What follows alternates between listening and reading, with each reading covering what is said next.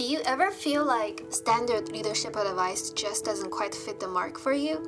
Welcome to Leadership from Within, where discovering your unique leadership style is at the heart of what we do. We dive deep into the MBTI and Big Five frameworks, crafting leadership strategies that truly resonate with you. Join us on this journey to uncover and celebrate the one of a kind leader within you. Let's get started. In the second part with Whitney, we talked about her journey as a leader with ISFJ traits. She shares how using her natural strengths really helped her in her leadership. I am very good at coaching. And for many years. So I'm working on Wall Street. I'm an investment banker, then I'm an equity analyst. And people would say to me, You're you're really good at coaching. You you might want to think about doing this.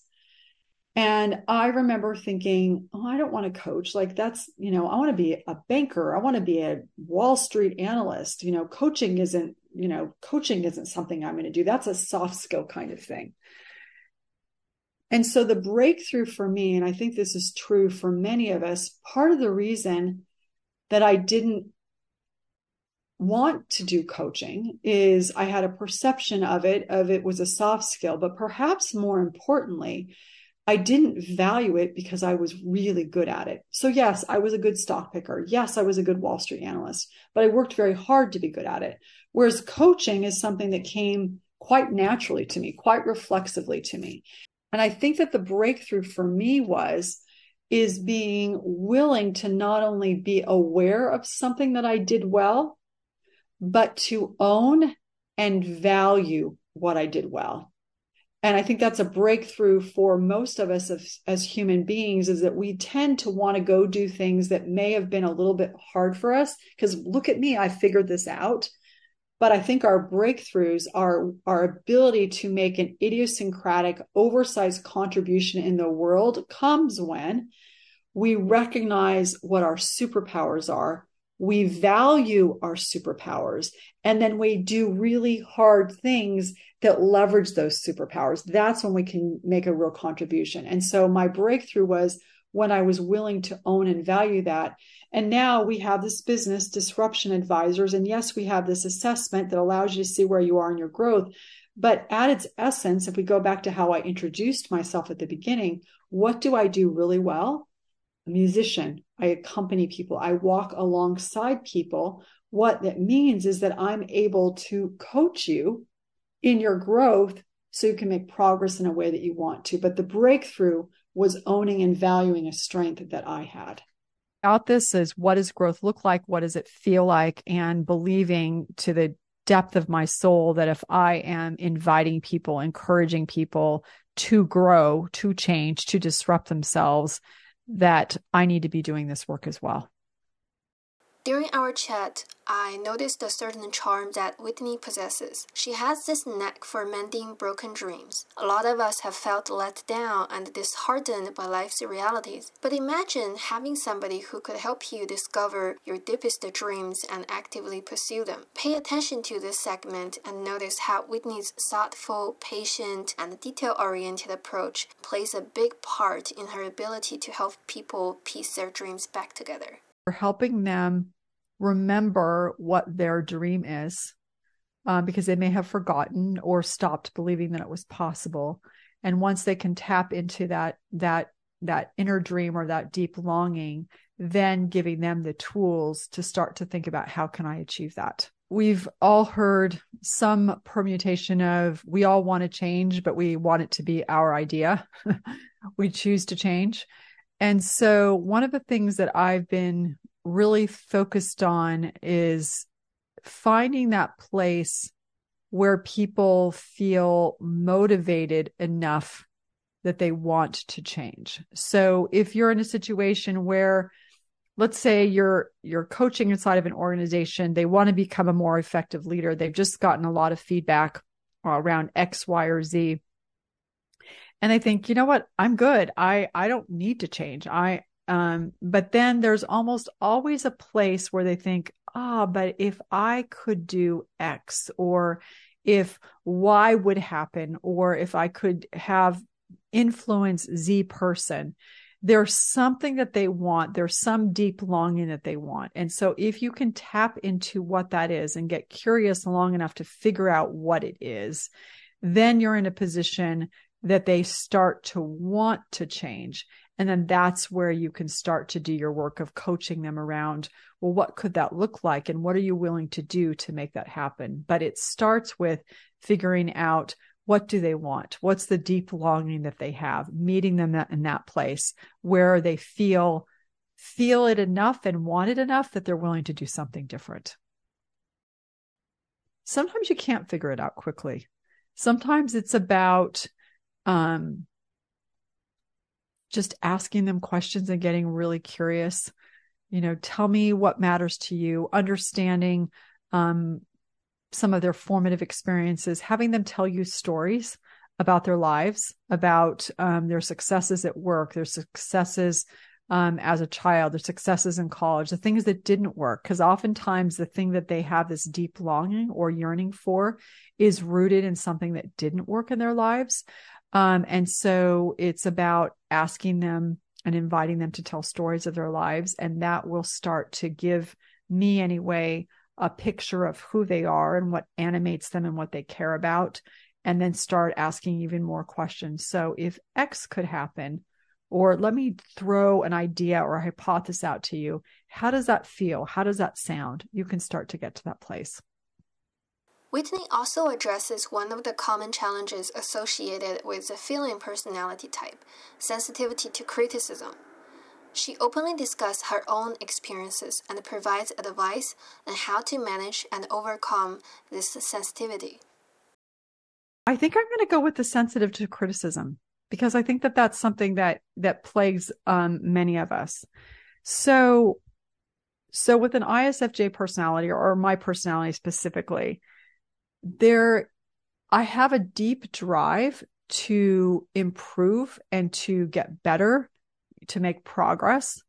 And so um so when I hear things that I could do better, I respond to it very like, okay, yes, I got it. I want to do better.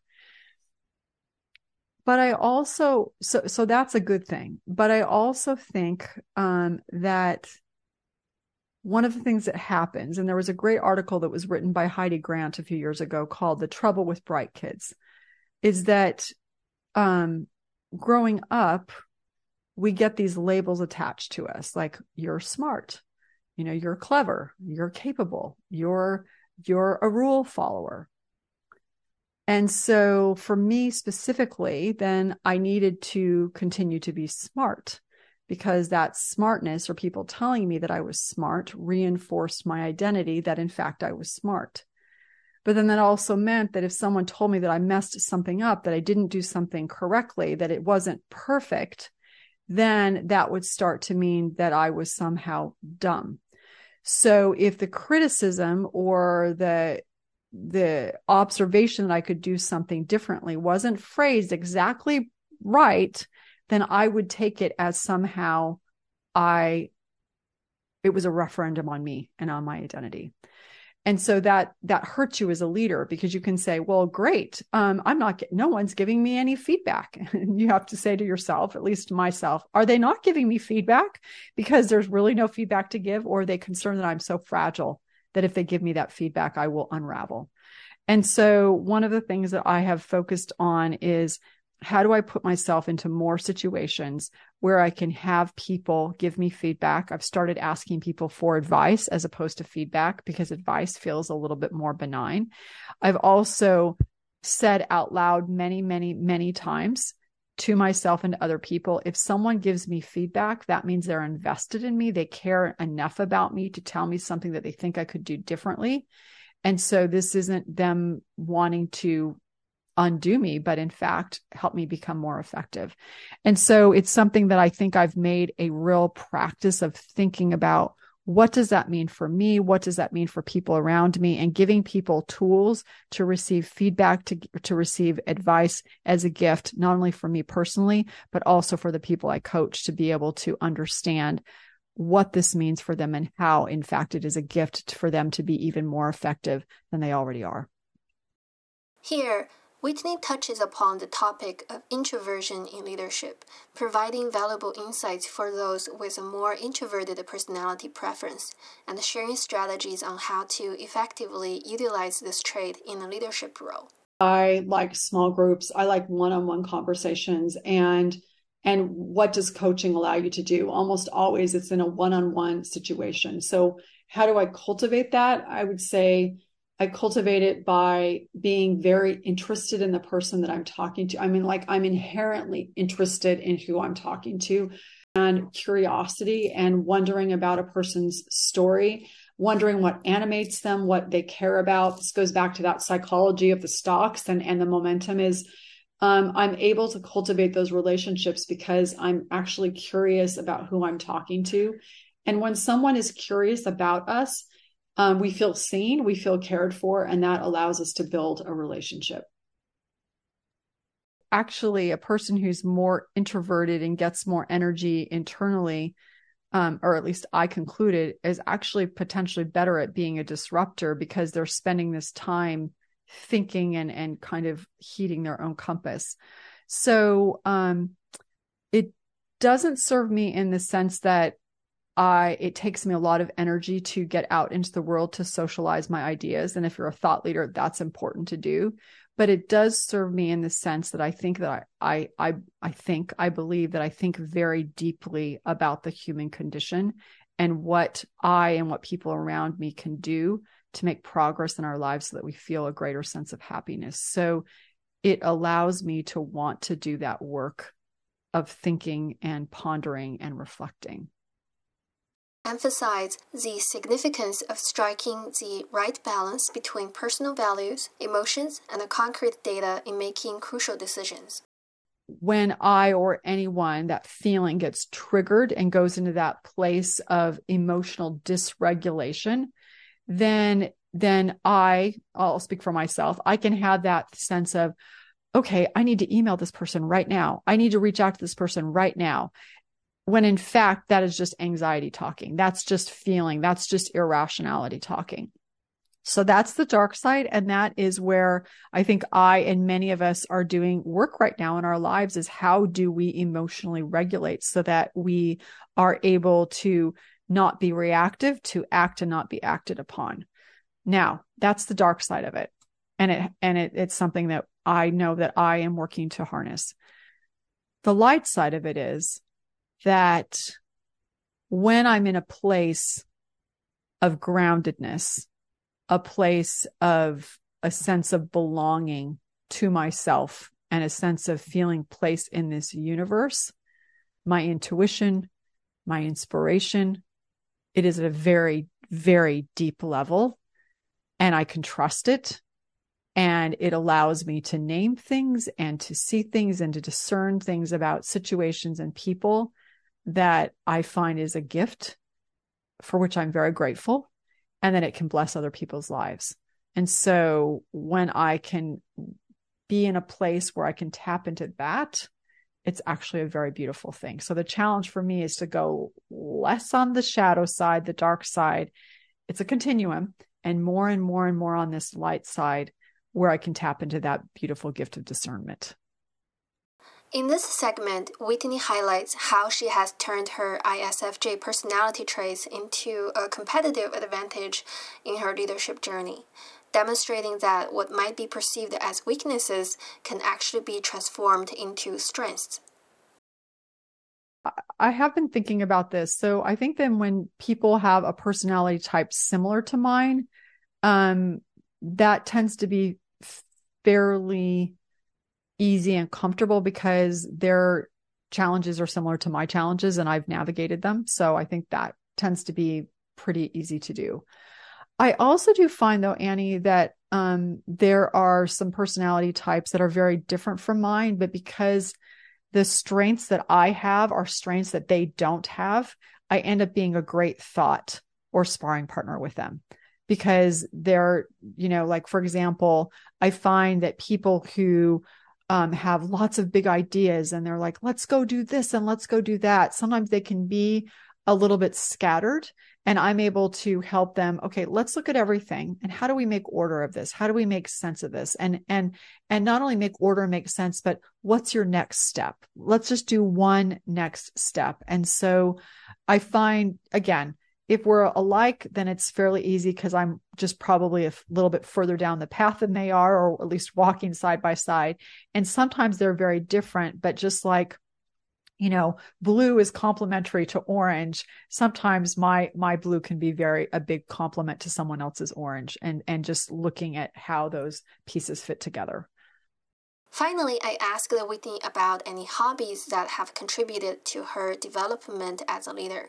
Her response provides interesting insights into how certain activities outside of work can positively influence leadership skills over the last three years um, during the pandemic, my daughter persuaded us to watch a Korean drama. And um, we have become obsessed with Korean dramas and watched hundreds and hundreds and hundreds of hours. And I, I could talk about it for a very long time because it brings me great delight. Um, and, and I think that that from a leadership standpoint, it allow, it's something that I enjoy that a lot of people enjoy. And sometimes people like to talk about football and some people like to talk about ho- hockey. That's something that allows me just to to enjoy and and life with other people and to find a point of connection which is which is which is fun and delightful and a little bit playful I'm meeting people or having a conversation, they're like, what do you like to do? And I'll be like, well, I like watching K dramas. And they'll say, oh, so do I. And then we can talk about the ones that we like. I mean, it's like talking about your favorite sports team. And so it's kind of my version of talking about sports. And it's nice to have, you know, when you're leading, or I mean, I tend to be, I don't know if ISFJ is this, but I tend to be a fairly serious person and it's nice to have something that's just kind of lighter to talk about.